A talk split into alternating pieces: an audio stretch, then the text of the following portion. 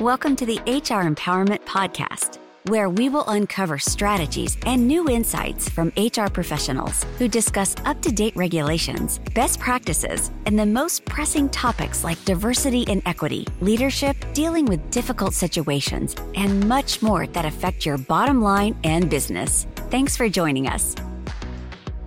Hey everybody, Wendy Sellers here, the HR lady. I'm here today with my co-host JC. It's a pleasure to be back, Wendy. Great topic on deck for today, by the way. Yeah, I it's something I deal with every single day. So, folks, our topic today is dealing with difficult people.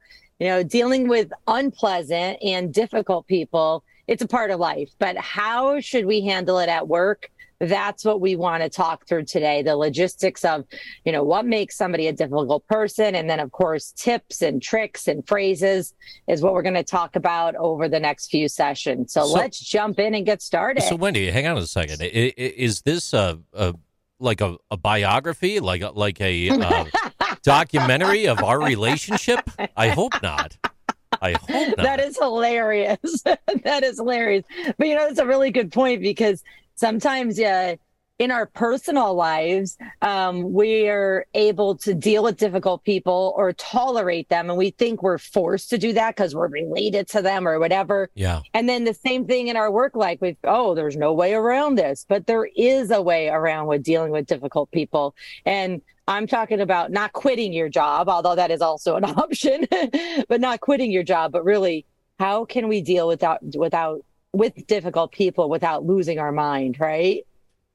Absolutely, 110%. And I've got a very interesting t- uh, statistic here I'd like to bring to the forefront for uh, just for sure. thought and consideration on this topic as well. You know, more than you think over a lifetime, throughout your entire life, socialization with coworkers could tally up to be 13 plus years of your life at the end Ooh. of the day. That's a lot of time when you think about how much you're working, how much that's taken away from your personal experiences, etc. 13 years. And if you've got 13 years of pain pent up dealing with difficult people or not not understanding how to deal with that, it could really take a mental toll, you know?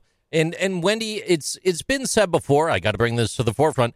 It would be much easier if difficult people simply walked around with a sign that says how bad that they mm. are, you know? How cool would that be? Awkward, also. Absolutely. You know, even though they don't have flashing neon signs on their bodies or like indications that they're the ones, you know, they do send out some clear signals. And there are some key ways to tell if someone is hard to deal with, believe it or not. Um, one of the things is they want everything to go their way. You ever run into someone like that?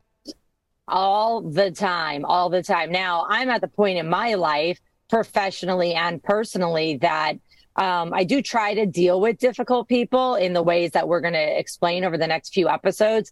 But if they're so extremely difficult and they're not willing to change, I cut them out of my lives, uh, out of my life. And I don't have many lives. You're like a little kitty cat, right?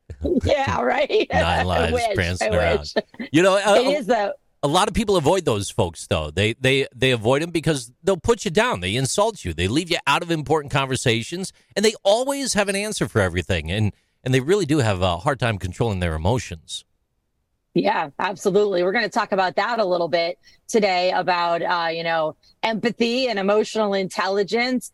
Um, but I want to ask, you know, JC, what makes a, a, person difficult in your eyes? And, and before you answer, you know, think about, is it just you or would I consider that same person difficult?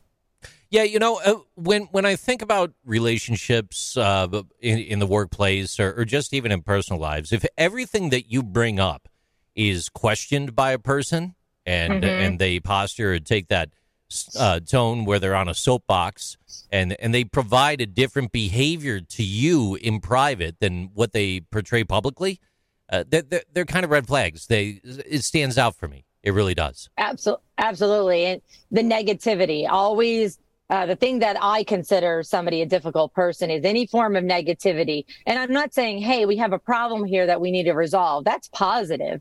But, you know, everything's a no, or everything, this isn't going to work, or no, we can't do it that way. It's not going to um, fit my agenda. So when it's a no, no, no, negative, negative, negative, I consider that part of being a toxic person. And for me, uh, you sometimes just have to deal with it. And that means you're going to have to have a conversation with them, which we're going to get into in our next episode shortly about tips for dealing with difficult people. Here's my question. Uh, are, am I part of the problem? You know, do, is this person difficult or are they just different? So do they have a different communication style or do they have a different personality style or a personality trait? Are they difficult or are they just different than me? And take a pause there and really think about that. You know, the importance of self-reflection, it's it's not easy to do at times.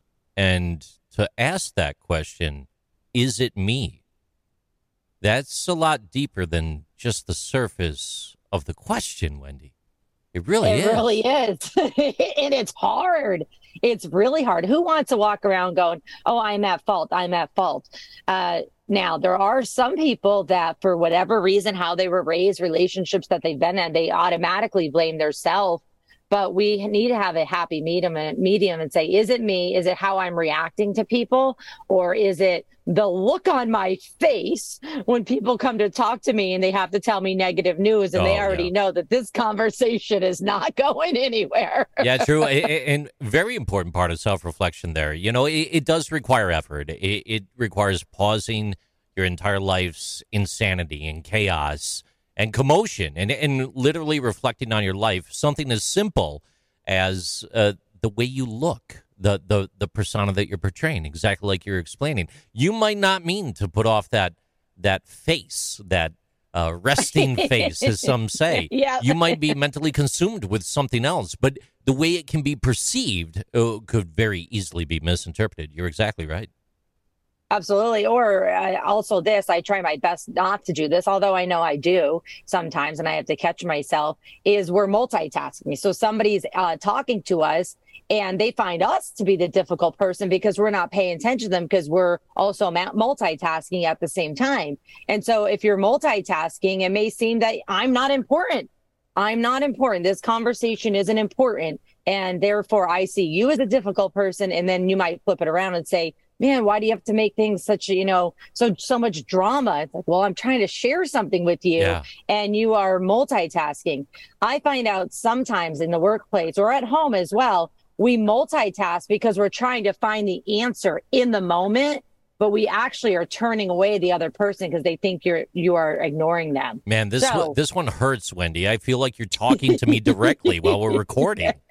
Wow.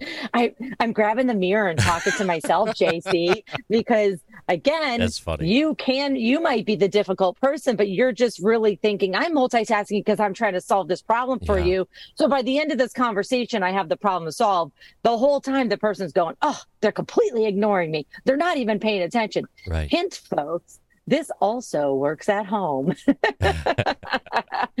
coming back, coming next up in our episode two, we're going to be talking about some expert tips for dealing with difficult people. We'll be right back. Thank you for joining the HR Empowerment Podcast, brought to you by Aurora Training Advantage. We hope you've gained new insight and strategies to navigate the HR profession. We look forward to you joining us again on the HR Empowerment Podcast.